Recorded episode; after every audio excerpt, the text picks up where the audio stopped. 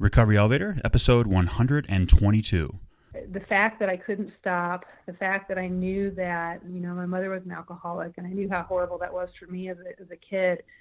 It just really, um, the, the shame was just terrible. Um, and that I think was probably the worst thing, was just the shame.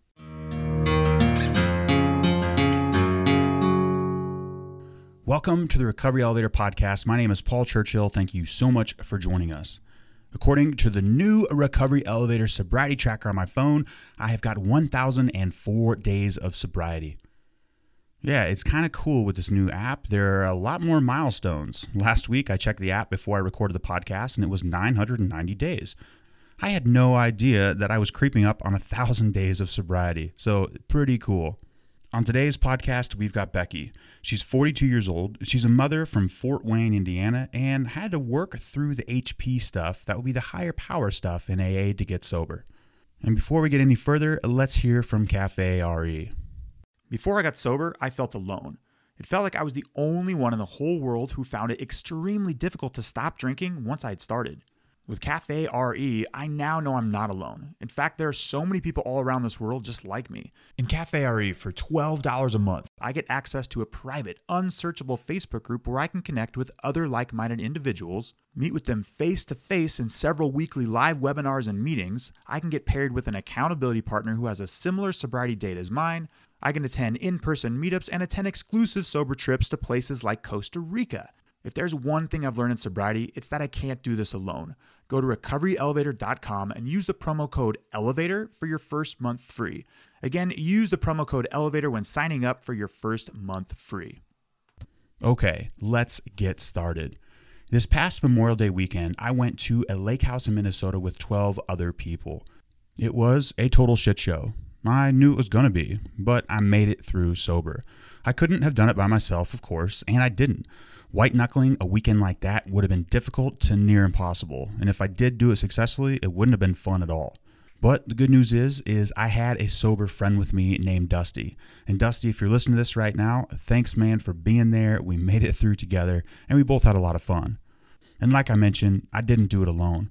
I made it a point. The very first thing that I did each morning was connect on Cafe R E with my iPhone. I made videos, I posted pics, and I connected with other like-minded individuals. But the topic for today's podcast is I'd like to share a couple things that I learned on this trip. Overall, it was a really fun weekend, and it is possible to do weekends like this sober. I highly don't recommend you do it alone. You want to have another sober companion with you, but it was a lot of fun, and it is doable. I do not recommend taking a trip like this in early sobriety. I've got almost three years of sobriety, well, a little over two and a half years, but still, a trip like this can be very dangerous in early sobriety, so I wouldn't recommend it if you're within the first month, two, three, four, even your first year of sobriety. Now, I was good friends with about eight of the twelve people who went on this trip. There were a couple people that I've only met a couple times, and some others I met for the first time. The first observation that I made, which I really wasn't too worried about, was that people didn't really care that I wasn't drinking. Hey, Paul, we're going to play flip cup. Do you want to play? There's some cranberry juice over here. Hey, Paul, we're playing beer pong. Grab a soda water. There were three people on that trip that had no idea that I had a podcast, that I didn't drink. And when I told those people, no, I'm good, I'll take a water, they were like, sweet, cool, who really cares? I'm including this in an observation because we create a lot of anxiety when we work these moments up in our mind of what it's like to tell people that we don't drink. We imagine they're going to run for the hills. In this case, they'd run for the boat on the lake in Michigan and just drive away or boat away without me. But that wasn't the case. Nobody really cares. The next observation that I made were these people were extremely appreciative to have two people who were sober on the trip. I didn't exactly raise my hand to be the D D, it just kind of happened by default, but I drove these people from bar to bar, to bar, to bar, and then home. No, wait, wait, we went to about three more bars and then home. Nope, Taco Bell drive-thru, then home. Yeah, they were extremely appreciative that we were there. I ended up drawing a pretty short straw when it came to the bed allotments, and I ended up sleeping on the living room floor. What that means is you're the last one to go to bed and you're the first one to wake up. I was the first one to wake up regardless on that trip just because I was not drinking, but I sure as hell didn't want to be the last one to go to bed. So there was a saint on the trip named Ben. Thank you, Ben. He looked at me day two. He's like, this is stupid. Paul, you're taking my bed. Ben, you did me a huge solid. You did me a huge solid. Thank you, Ben. I nearly overdosed on Red Bull. Whenever these guys did a round of shots, which was frequent, they all came back with a Red Bull. Man, I had so many freaking Red Bulls. Again, these guys were so appreciative. They never forgot about Dusty and I, and they always included us. I confirmed that drunk people have the memory of a goldfish. I snapped twice on this trip, and here's one of them. After leaving the lake bar called Zorba's, which I think is on Otter Tail Lake up in Michigan, we were headed home. Everybody in the car was asking, where are we going? Where are we going? Guys, it's two o'clock. The bar's just closed. We're going home. And after politely addressing that question, probably thirteen times, a gentleman right behind me goes, hey, Paul, where are we going? I turned around, looked at him, and I said, what do you have the fucking memory of a goldfish? I just told everybody fifteen times, we're going home. A silence ensued, followed by laughter and everybody pointing and laughing at the drunk guy. I did apologize to him the next day and ended up being a source of a lot of laughter for the weekend. And his nickname for the rest of the trip was, you guessed it, goldfish. Not because he ate a lot of goldfish crackers, but because he had the memory of a goldfish. I learned that hangovers suck. My last hangover was in September of two thousand fourteen. It's been a long time since I've felt that physical pain. My heart didn't go out to them at all. But I saw them in acute physical pain due to the poison and the damage that it did to their bodies the next day. I saw people throwing up every day. On the third day of the trip, people really only left their rooms to visit the bathroom and to throw up. It was kind of disgusting. Another thing I realized was that perhaps some people on the trip were drinking on borrowed time. My drinking radar put about two point five people out of the twelve on the you might be an alcoholic soon scale. I hope I'm wrong. And I very possibly could be. I really hope that I'm wrong. And the only person that can say they have a drinking problem is themselves. However, I've developed a pretty good drinking radar over the past couple years, especially with my experience doing the Recovery Elevator podcast. There was a gentleman who came down and started doing tequila shots day three at about nine a.m. I looked at him, and through him, I saw myself. I used to do the exact same thing. There was another person on that trip, that other car ride out there. They talked about how they were drinking alone two nights before the four nights of binge drinking were about to happen. That person won the award of drunkest person basically every night. They were great company. Don't get me wrong. They were a lot of fun to be around. And I hope I'm wrong again. A gentleman there celebrated his birthday over the weekend. His birthday started at around one p.m. Directly after that, he was leaning over the banister saying, I feel like I'm going to barf. From what I witnessed, his birthday sucked. He spent the whole birthday completely hungover. Like I mentioned, I could be wrong, and I hope I'm wrong. Another observation that I noticed was everybody overshot the mark. When I drank, I always aimed to land right in that sweet spot, right in between seventeen and a half drinks and eighteen drinks. However, that never happened. And it was comical to see the same thing with these normal drinkers. Well, most of them that I think are normal drinkers. They always overshot the mark. There was one guy who had a great move. Everybody was doing a group of tequila shots. He clinked glasses with everybody else, took the shot, turned left, and spit it in the salt and pepper caddy. Great move. However, this gentleman was about ten minutes away from overshooting the mark as well when the next round of shots came. Oh yeah, this was goldfish. I learned that alcohol kind of makes you an ass. This behavior wasn't necessarily directed towards me, but people got lippy. There was a little bit of drama, some snarky remarks that probably would not have been said while sober, but the filter is totally gone when drinking. I learned the yawn game sucks. Actually, sucks is an understatement. There's this game that when you yawn, you try to stick three fingers down that person's mouth as far back as you can go. I was the D D, right around one thirty, had a case of the yawns, and one of the yawns, I found three fingers jammed to the back of my mouth. My response, without even thinking, was bite down as hard as I could, followed by a Chuck Norris punch to the sternum, again, as hard as I could. That was the last time I got yawn gamed on that trip, but that game sucks. I learned that I don't think Snapchat would exist without alcohol, so everybody loves Lionel Richie all night long, including myself. But drunk people, like I mentioned, they have the memory of a goldfish. We heard that song like ten times a night. Great song. Not back-to-back, though. Okay, it is a great song back-to-back, and maybe even triple back-to-backs. But ten times a night? Too many times.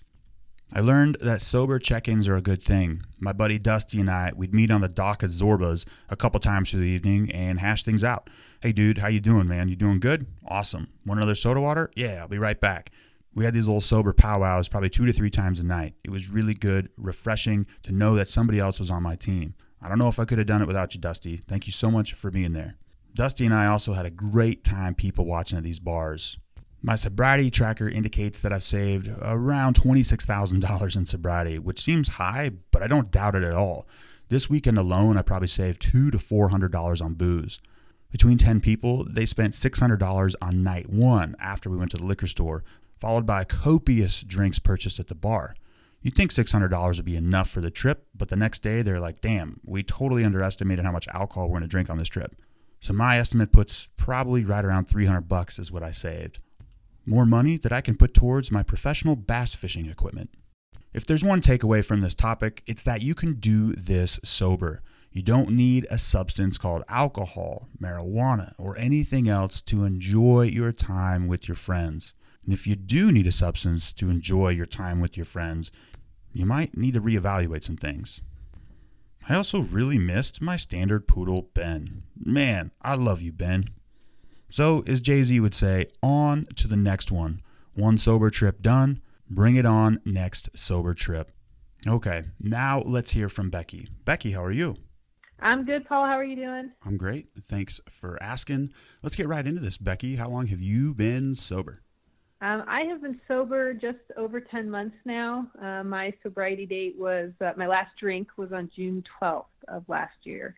Nice job on that one. And before we get any further, give listeners a little background about yourself, maybe where you're from, what you do for a living, how old are you, do you have a family, and what are some hobbies you like to do? What do you like to do for fun? Sure. So I am forty-two. I was born and raised in Fort Wayne, Indiana, and I still live here today. I have uh, two kids. One, I have a son that's in college, finishing up his last year, and then a daughter going into high school next year. Um, and I'm married. I have been in the H R industry for most of my sort of grown-up adult life. Worked for some, some pretty good-sized corporate conglomerates, but just very recently I left my corporate job and decided to start consulting. So I started my own business. So I, I now work from home. I like to garden and cook. I volunteer at the U S O. Right now we're just really, really busy. We just moved. And so we're trying to, you know, settle the old house, you know, on the market and all that stuff. So even though I'm not, you know, formally working in a full-time job, I am really, really busy right now. Yeah, it sounds like it for sure. And I've heard this story a couple times now, and I think these stories are fantastic. In fact, it's why I continue to get behind the microphone. But you started listening to the podcast. You know, we chatted before I hit the record button, and you started listening to the podcast, you know, before your sobriety date of June twelfth, two thousand sixteen. But you heard a friend of yours on the podcast on episode twenty-six named Lisa. And tell me a little bit about that. Right. So Lisa and I were um, high school friends, and I, we were probably high school drinking friends. I don't remember a lot about some of my high school time, but we were we were pretty good friends. And I think I had kind of, you know, found her on Facebook at some point, and I knew that she had been a, a lawyer and that she had lived in Chicago and then had recently moved, but we didn't really have any contact other than that. And when I realized, when I started to recognize that I had a problem with alcohol, which was a very long process for me, early last year, probably in the February, March timeframe, about a year ago, I started seeking out podcasts to listen to. I had about a half hour commute every day, and one of them was yours. And um, and I thank you, because you're why part of the reason why I'm, I'm sitting here today, but I started listening from the very first episode and kind of working my way up. And one day, I can still remember, I was literally pulling into my garage, and I was listening to the beginning of an intro, and I was kind of only half listening um, as you sort of introduced the guest, and I wasn't paying too much attention. But, you know, as soon as her voice came on, I immediately recognized her voice. And so I, I went back and I backed up the, the podcast to listen to the introduction, and it, it was very clearly, I, I knew immediately who it was. And so I sat in my car and listened to it in the garage. And then I um, reached out to her through Facebook and said, I, I know this sounds really weird and kind of awkward, and I'm sorry if this is, you know, presumptuous, but I think I heard you on a podcast. And So as a result of that, she and I started talking, and I don't think it was too much longer after that that I got sober. So um, she kind of talked me through it. She talked me through A A and talked me into going to my first meeting. And so, yeah, so that's why I'm, you know, here today, I guess. That is incredible. I love those stories. And and another one that I want to share with you guys real quick is um, in one episode, I was mentioning my recovery team, pretty much everybody, you know, therapists, physicians. And I mentioned one of my doctor's names, Doctor Liesel Pessel. And somebody reached out to Doctor Liesel Pessel and was like, hey, I heard your name on a podcast. And and then she was like, oh, yeah, what podcast was that? And he says, Recovery Elevator. And then she was like, uh, okay, does that mean you are in recovery or you want to quit drinking? And now I guess these two people, um, I, I, if I recall correctly, they've been in contact, and, you know, one of them is a medical professional, and then, you know, this person is helping the other person, you know, guide them into, into sobriety. And I think it's amazing, just the reach of the podcast. It's so cool. And also I want to touch up on being open about it. You know, what, what do you think would have happened if, if, if you didn't hear that podcast? I mean, sure you were, you, you maybe would have continued to listen to podcast episodes, but, you know, that sounded like it was the impetus. Somebody you knew, somebody gave you the, you know, the inspiration, the courage. It's like, wait a second, Lisa from sophomore year phys ed class is, is doing this. Like, I, I think I can do this. Was that something like that? Yeah. I mean, that was part of it. You know, I, um, I come from a long line of alcoholics, um, my mother and grandmother and a couple of my brothers. But I, I didn't really know anybody personally that was in recovery. So, you know, definitely, you know, having someone that I felt comfortable reaching out to and, and just kind of tentatively asking some questions.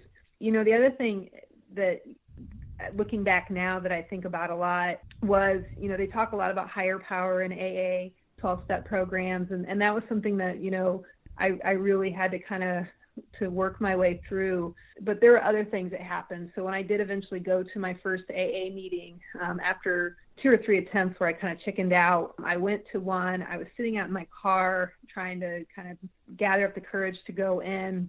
And someone that I used to work with uh, walked by the front of my car and opened the door and kind of waved at me to, you know, come into the building. He didn't even know who I was. Oh, really? Um, so there, I have a lot of, a lot of, things like that where I can say someone or something was clearly trying to guide me in the right direction. So yeah. Somebody literally opened the door and waved for you to come on in. And did you yeah, go in that you meeting? Literally beckoned, yeah. You literally beckoned me in. Yeah. Did yep, you go in? And I did. I went in. That was my first meeting. Wow. That is so cool. There sounds like some divine stuff was lining up in place and, and put you through it. And yeah. And let's talk about what you mentioned earlier, that it was a long process to finally come to the realization that perhaps you had a drinking problem. Talk to me a little bit more about that. Yeah. When I was younger in high school and in my twenties, I was a binge drinker. You know, I, I drank a lot in high school. Um, I did some, some recreational drugs. My mom passed away when I was eighteen, and um, I went on like a two or three week bender after that. And, and that was kind of what my, my early adult life looked like. And then after a while, you know, I got I, I got married with my first marriage and, and had a child and, you know, kind of got an adult job. And my drinking tapered off quite a bit. And I probably didn't even drink for a couple of years, somewhere in there. But then in my thirties, I started doing the, you know, I deserve a glass of wine after a long day of work. And it, it felt so sophisticated. You know, I wasn't pounding shots at the bar anymore, blacking out, but I, you know, would come home and have a glass of wine, maybe, you know, a couple nights a week. And then it was, you know, three or four nights a week. And then it was, you know, maybe half a bottle of wine. And, and probably about a year ago, well, three years ago, I went through a really severe, very, very severe depression. And I started going to counseling. Um, and my therapist had recommended that maybe I back off the drinking a little bit, which really annoyed me.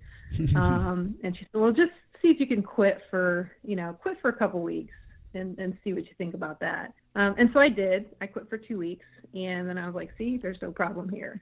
Um, I showed you. Right, right. Yeah. So I, you know, I, I got through that period. The, the depression, you know, I was able to manage that finally, and it, it eased up. Um, but my drinking continued. And about a year ago, I had some blood work come back that was a little funky, nothing real serious. And it turned out to not be anything, but it, it started to make me a little worried. And so I, you know, thought, well, maybe I should back off. And I couldn't. I mean, mm, I, I was drinking, the plot thickens. You know, a bottle to two bottles of wine a night. I was drinking every night. You know, I tried to, you know, just, I'm only going to drink on the weekends, or I'm only going to have one glass, and all of that stuff that, you know, we talk about people try to do, and I just couldn't. And I was miserable. I was, you know, not sleeping well. I would wake up in the middle of the night every night. And I just really was really, really miserable. Um, I didn't have any issues with work. I was excelling at work. I, you know, never had a D U I yet, I guess.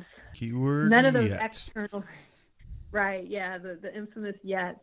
Um, none of those things happened, but inside I was just absolutely um, one hundred percent, you know, shredded. And that was when, you know, I started listening to the podcasts, and then, you know, you know, came across Lisa's podcast and, and so on. Talk to me a little bit more about, you know, you said you were absolutely miserable and just shredded. And from what I'm hearing from you, and I think you would agree, you're probably a high bottom drunk, you know, a lot of the, the yet scale. And talk to me about that. Um, it's, I fully comprehend that if I drink again, there's a whole lot of yets that will happen. Um, tell me about the yet scale for you. Sure. I was, you know, I was probably more of a risk to myself when I was younger and more in the binge drinking mode, because I, I did, and I'm embarrassed to say this, but I did, you know, drive under the influence. I put myself in really risky situations. I remember going, um, I was away at a corporate event. I was as a, as a facilitator for this leadership retreat. Um, and, you know, there's always a lot of drinking that goes on at those things, but when you're a facilitator, you're supposed to be, you know, kind of a little bit on your best behavior. Sure. And I remember being so hammered that I was stumbling around in this dark parking lot on the on the edge of the complex where we were staying. I mean, I couldn't, I, I was falling over, like literally falling over and passing out like on the sidewalk. And, you know, nothing bad happened. I, I could have, you know, someone could have seen me that I worked with.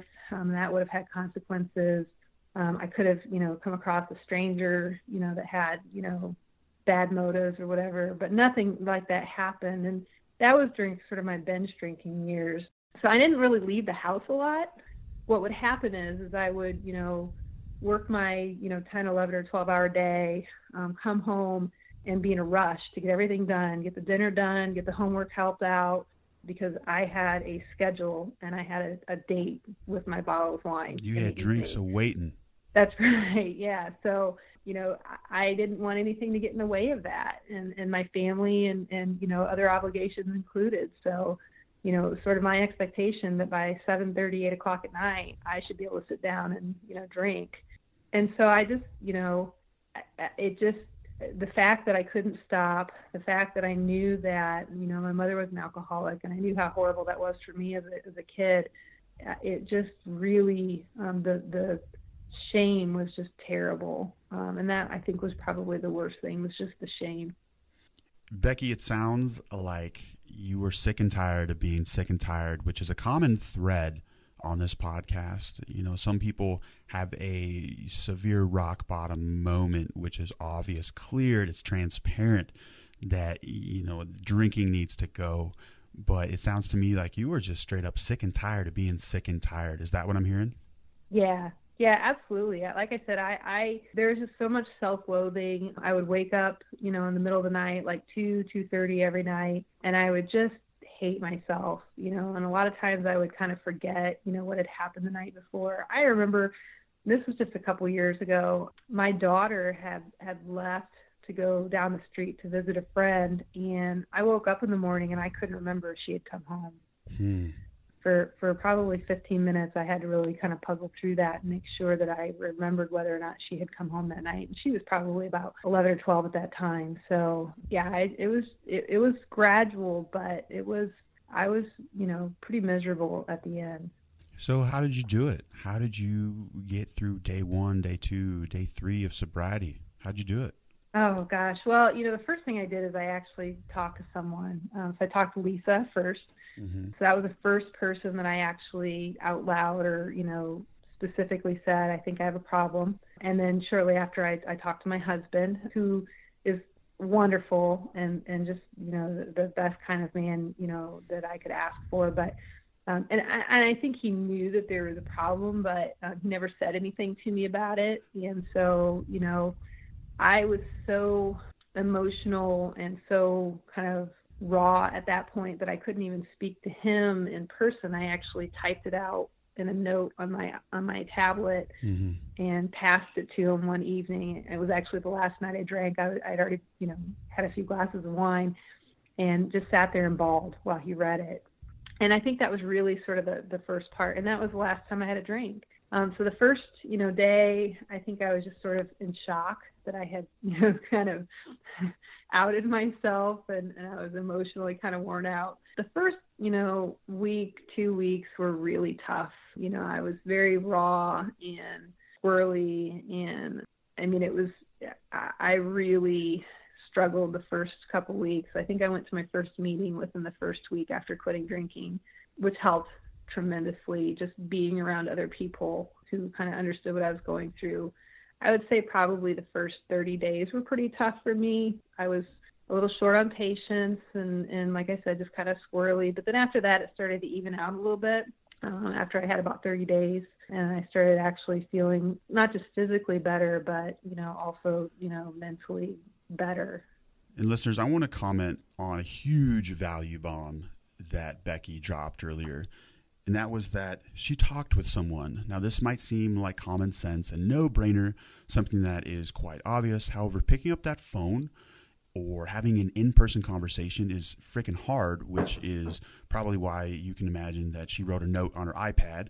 And, you you know, had that been in middle school, that note would have been folded up in nice origami shapes, passed down the line to your husband. But an iPad is not malleable, so that is not possible. But simply reaching out is huge. It was no coincidence that when I had those deep conversations with my mom and my dad, my brother, my seven best friends in my fantasy football league, and uh, you know, a week before I got sober, I called my parents. They didn't pick up, and I called my mom, my dad, my brother. Just you know, kept calling each one, and I was telling them I needed to go to rehab. And it wasn't till then that the rubber hit the road, and that is a huge value bomb. Absolutely. Um, and, and there was a thread in Cafe R E the other day about patience. You know, people in early sobriety have noticed that their patience is not what it used to be. And you mentioned it, day, you know, within the first thirty days, the, the patience was difficult. Tell me about that. Yeah. I mean, I just, I just really needed, I guess, you know, like I said, my husband is, is pretty wonderful, and he knew that it was, you know, tough for me. And, and so I had to just kind of tell him, look, I, I just, need a minute, or I need to go to another meeting, or um, I just, everything just kind of riled me up. I was just very anxious and um, short, you know, short of patience. I can remember, you know, I would feel the cravings kind of wash over me.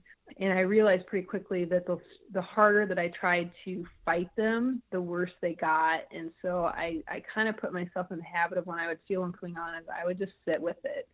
So some, I would disappear a lot, you know, to, you know, to somewhere quiet where I could just kind of sit and just sort of let it wash over me. Um, because I found that if I didn't fight it, and I kind of really just picked it up and looked at it, turned it around in my, my mind a little bit, that it, it normally would go away more quickly than if I tried to, to push it away. So I just, you know, found that the more that I could talk to other alcoholics, and the more that I could kind of just have a little space, you know, other than that, that was just really valuable in those first thirty days.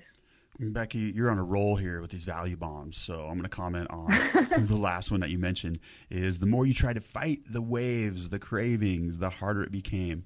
And oftentimes that is the best solution, is to just let them come, let them roll over you, just like a wave would go up the ocean or the beach and roll back down. Eventually the cravings were passed. Scientific studies show that cravings have a lifespan of anywhere from like five to twenty minutes, but eventually they will pass. Now, earlier you mentioned something that I want to touch base on, that you had some trepidation or some hesitations with the God part or the higher power part of A A. Tell me more about that. I mean, I, I am, um, I mean, if you were, if I were going to classify myself, I guess I would call myself agnostic. Um, I was raised Christian, but not, you know, we were not church going family. Um, I think I went to Sunday school when I was really small. And so I, it was more that I just didn't know how I wanted to bring that part of the twelve-step program into my recovery. And I wasn't sure how it would fit, because I don't really know what I think about, you know, the higher, you know, the concept of a higher power. But I, I feel like, you know, I, I talked a little bit about, you know, the, the, the coincidence of, of hearing, you know, Lisa on your podcast, of, of seeing, you know, the person that I saw the first time I went to a meeting. There were others, you know, the, the woman who was my temporary sponsor actually was friends with my sister. She took me to a meeting with her sponsor, who was the mother of someone that I drank very heavily with when I was in high school. Um, when we pulled up to the house, I was like, I know I've been here before. So there's all of those things, and you can call them coincidences, but I choose to believe that they were my higher power, whatever that is, whatever that force is. And so once I could see that, that trepidation went away. And, and for a while, it was just, you know, the, the higher power of, you know, what they what they call in some of the meetings that I've been to, group of drunks. It's really just about you, you, you can't do it by yourself. Um, you, you need some outside assistance, whatever that is. And I think that that's, you know, where that shift happened for me, is when I recognized that, you know, reaching out to people and kind of recognizing all of these things that kind of put me on this path that were outside of myself is what I needed. Becky, I got two things. Number one, you need to start your own recovery podcast, because you are just touching up on all these killer recovery concepts. And number two, I want to touch up on what you just mentioned is the acronym G O D. For a lot of people, that's the capital G O D, capital H E. But for you, it's group of drunks. That would be God. Group of drunks for a lot of people. Their higher power is simply the people sitting in the room. And the big one that you just mentioned, which is the whole structure and foundation of what Recovery Elevator is, the community, is you can't do this alone. You need to be surrounded with other like-minded individuals. And how important is that to your recovery? Oh, it's really, really important. You know, I I don't think that I could have gotten sober without being able to, to access a, a local twelve-step program. I went nearly every day for the first, you know, probably four or five weeks. And then, you know, pretty regularly after that. I don't go to those meetings as often now. I go when I need to. So if I feel myself starting to get squirrely, then I will drop in on a meeting. Um, but I am in, active in, you know, some, some different, you know, virtual groups as well. And I've, you know, kind of made a network where I, you know, touch base with a lot of people. And there's just, you know, I can talk to, you know, friends and family, and and I do some, um, but they don't understand really. They, you know, they're, they're normal drinkers. So um, it's really, really critical for me anyway, to, to be able to speak with and, and talk to um, other people who, you know, have, have kind of been down this path. Now, is your H P still the, the group of drunks, the G O D, or do you have another H P at this moment?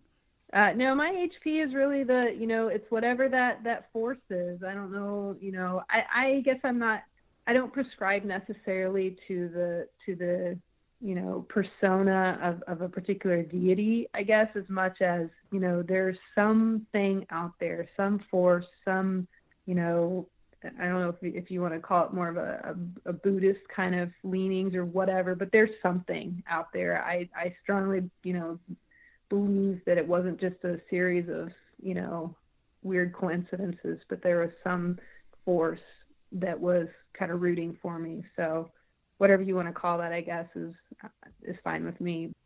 And walk me through a typical day of Becky. With ten months of sobriety, how do you maintain your sobriety? Well, I, now that I'm working from home, um, I have a lot more flexibility, which has been great. I've been meditating for the past several months. Um, I try to meditate every day. Sometimes I don't hit that, but um, I try to meditate for fifteen minutes at minimum every day. I try to journal for about twenty minutes every day. So I literally set the timer on my phone and just write longhand for twenty minutes. And then, you know, I kind of, you know, try and just break up my day and, and be as balanced as I can. I try and get a little exercise, whether that's taking the dogs for a walk or going to the gym. Um, I try to do some, you know, kind of work work. I try to do some, you know, home chores kind of thing. Um, I try and, you know, talk to at least one person every day who, you know, another alcoholic. I, you know, I created my own, you know, sort of blog. It's, it's really more of just a online journal at this point, but for me, it was important that I didn't just stop drinking, but that I actually, you know, did something to improve my life. And so I, I created um, what I call my two point oh project, which yeah. is really just how do we find that kind blog? Of journaling about. Um, it's w w w dot my two, as in the number, P O I N T zero dot com or project dot com.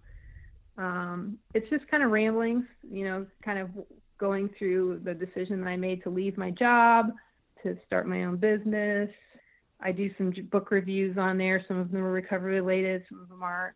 Um, I mean, it's really, I think I have like, you know, maybe three readers or something, but it was just a way for me to kind of start making myself accountable to addressing, you know, everything holistically and not just not drinking, because that wasn't enough for me. Well, you are well on your way of making a recovery blog or podcast. And my first podcast episode was listened to, hang on, let me count on my fingers, one, two, three, four, actually zero times, zero times. Yeah. And now we're getting anywhere from three to seven thousand listens a day, which is just mind boggling. Yeah. And so I think that's awesome. And you're, again, you're probably writing this not even caring if who visits the blog or whatnot, because it's a great way to hold yourself accountable in the journal, just to get those feelings out on paper. And, and you know, the, your website will be in the show notes. You can go to recovery elevator dot com. I think it's episode one twenty-one, which this is going to be, and you can check that out and visit her blog. Um, yeah, I'm, I'm going to check it out too. It sounds awesome. And, and Becky, with, uh, with ten months of sobriety, what have you learned most about yourself? Oh gosh. I have learned that, um, I am, I'm probably a lot more type A than I would have ever thought. And I think I've learned that I really have to not just cut myself a break, but cut, cut other people a break as well. What does type A and, mean? And I, think, I only know my blood type. What is, what is type A and type B? I actually have no idea what that means. You know, very, very, um, you know, analytical and controlling, and just, you know, it's funny. I took a, I took a personality thing for something, for work or something, and it came back and said that I was type A. And I told my husband, I'm like, it said I was type A. That can't be right. And he just kind of chuckled because he knew, he knew. And I was really dumbfounded, but I am, I'm just, you know, I, I want things a certain way, and I'm very particular, and I get, you know, a lot of anxiety if things aren't just so. And I've, I've learned that I have to let a lot of that go, because it's not good for my, you know, mental health um, and my well-being um, when I'm that, you know, tied up on things being just so. Well, if you're type A, then that puts me at type Q. Thanks for explaining that to me. That makes a lot of sense. And, and Becky, what's on your bucket list of sobriety? What do you want to achieve with this new life that you've given yourself? Um, you know, I, in terms of, of what I want to achieve with my sobriety, I, you know, just want to wake up every day, you know, feeling good and feeling strong. I want to, you know, try to help other people. So I've made some contacts here locally with, with the Sober Living House, and offered up my services sort of pro bono, um, since I have an H R background, to, you know, help prepare, you know, people coming out of, you know, inpatient care into sober living, helping them, you know, find jobs and get through interviews and things like that. So I, I you know, my two point oh project um, was really just about, you know, kind of making a, a better life for myself, and, and kind of just, you know, being a better person overall. Of course, sobriety is a big part of that, because I would, you know, if I hadn't gotten sober, um, I would still be, you know, kind of doing that same miserable corporate grind at this point, and just, you know, being miserable with myself. Becky, we have reached the rapid fire round. If you could answer these questions within thirty to sixty seconds, that would be great. Are you ready? I am ready. All righty. Number one, uh, Becky, what was your worst memory from drinking? Uh, my worst memory from drinking was actually the, the day that my dad passed. My dad had been very ill, and it wasn't a surprise that he was, was, you know, about to pass, but it was on Halloween, and I had been drinking all night. Um, and then I went directly to the hospital. And so he, he passed early the next morning, but for a good portion of that night, I was, you know, pretty hammered. Um, mm. And that was a, that was a pretty bad way, you know, to kind of leave things, I guess. We've all heard of the aha moment. Did you ever have an oh shit moment indicating that you can't control your drinking? Not really, because it was such a, you know, slow and, and pervasive I, I think that I just, you know, over time I kept trying over and over again to control my drinking and, and kept failing. Um, and then finally admitted to myself that, you know, that wasn't working for me. And Becky, what's your plan in sobriety moving forward? I plan to go to bed sober tonight. That's about as far as I'm going to go with, with my sobriety plan. That's the first time I've heard that on this podcast. I love that answer. And what's your favorite resource in recovery? You mentioned earlier that you listen to several podcasts in early recovery. I'm curious uh, what those podcasts were, and it doesn't. You can mention several resources if you want. Sure. So, if, um, I mean, I listen to your podcast, of course. I listen to, to O at the Share podcast and uh, That Sober Guy. Um, I also listen to the Ritual podcast, which isn't necessarily sobriety related, but is phenomenal in terms of kind of living your best uh, life. Yeah, he's um, good. In general. Yeah. Um, I, I pick up a lot of book recommendations through all of those podcasts. And I, so I read a lot of books um, and, and of course, A A, you know, is still a good resource for me as well. What's your favorite recovery book? You know, I think it's probably, there's a book called Being Sober that was written by, he's the clinical director for um, the Betty Ford Clinic. And I, I actually, I heard about this book from a podcast. Um, it was the first book that I read, and it was a really, really great kind of how to, how to get sober, how to work through A A, all of those things. It was a really, really good book. I'm writing that down. Again, this will be in the show notes. If you want to go and see that book, go to the website. Now, next question in regards to sobriety, Becky, what's the best advice you've ever received? Well, there's, there was a guy that in one of my A A meetings that would always introduce himself. His name was Brian, and he would always say, "Hi, I'm Brian. I'm an alcoholic, and I drink, but we don't." Um, and what he was saying was is that, you know, the, the the group, the A A group, is what allowed him to stay sober. And, and so I always liked that. Um, I drink, but we don't, um, because I think it, you know, pushes back or points back to what we talked about earlier in terms of needing, you know, other people to to help. And before we depart, what parting piece of guidance can you give to listeners who are in recovery or thinking about quitting drinking? Um, the only thing I can tell people is to reach out to whoever um, they they can, to, you know, to reach out, um, to not, you know, feel shame or be embarrassed. It's not a weakness. Um, it's an illness, and it's okay to reach out to people and ask for help. On my to-do list today, I'm going to make two videos, one for Cafe R E and one for the Recovery Elevator public Facebook page, about just that topic, about reaching out and why, you know, we're so afraid to do it. And it's going to kind of be in like a video challenge type deal. And, oh, yep, forgot, before we depart, Becky, give listeners your own customized "You Might Be an Alcoholic" gift line. Yeah, actually, I, I gave this one some thought. So I live in Indiana, which has blue laws, which means you can't buy alcohol on Sundays. Um, so you might be an alcoholic if you schedule your entire grocery shopping experience um, around not shopping on Sundays. I love it. Fantastic. Thank you so much for joining us today, Becky, and helping me stay sober. Thanks, Paul.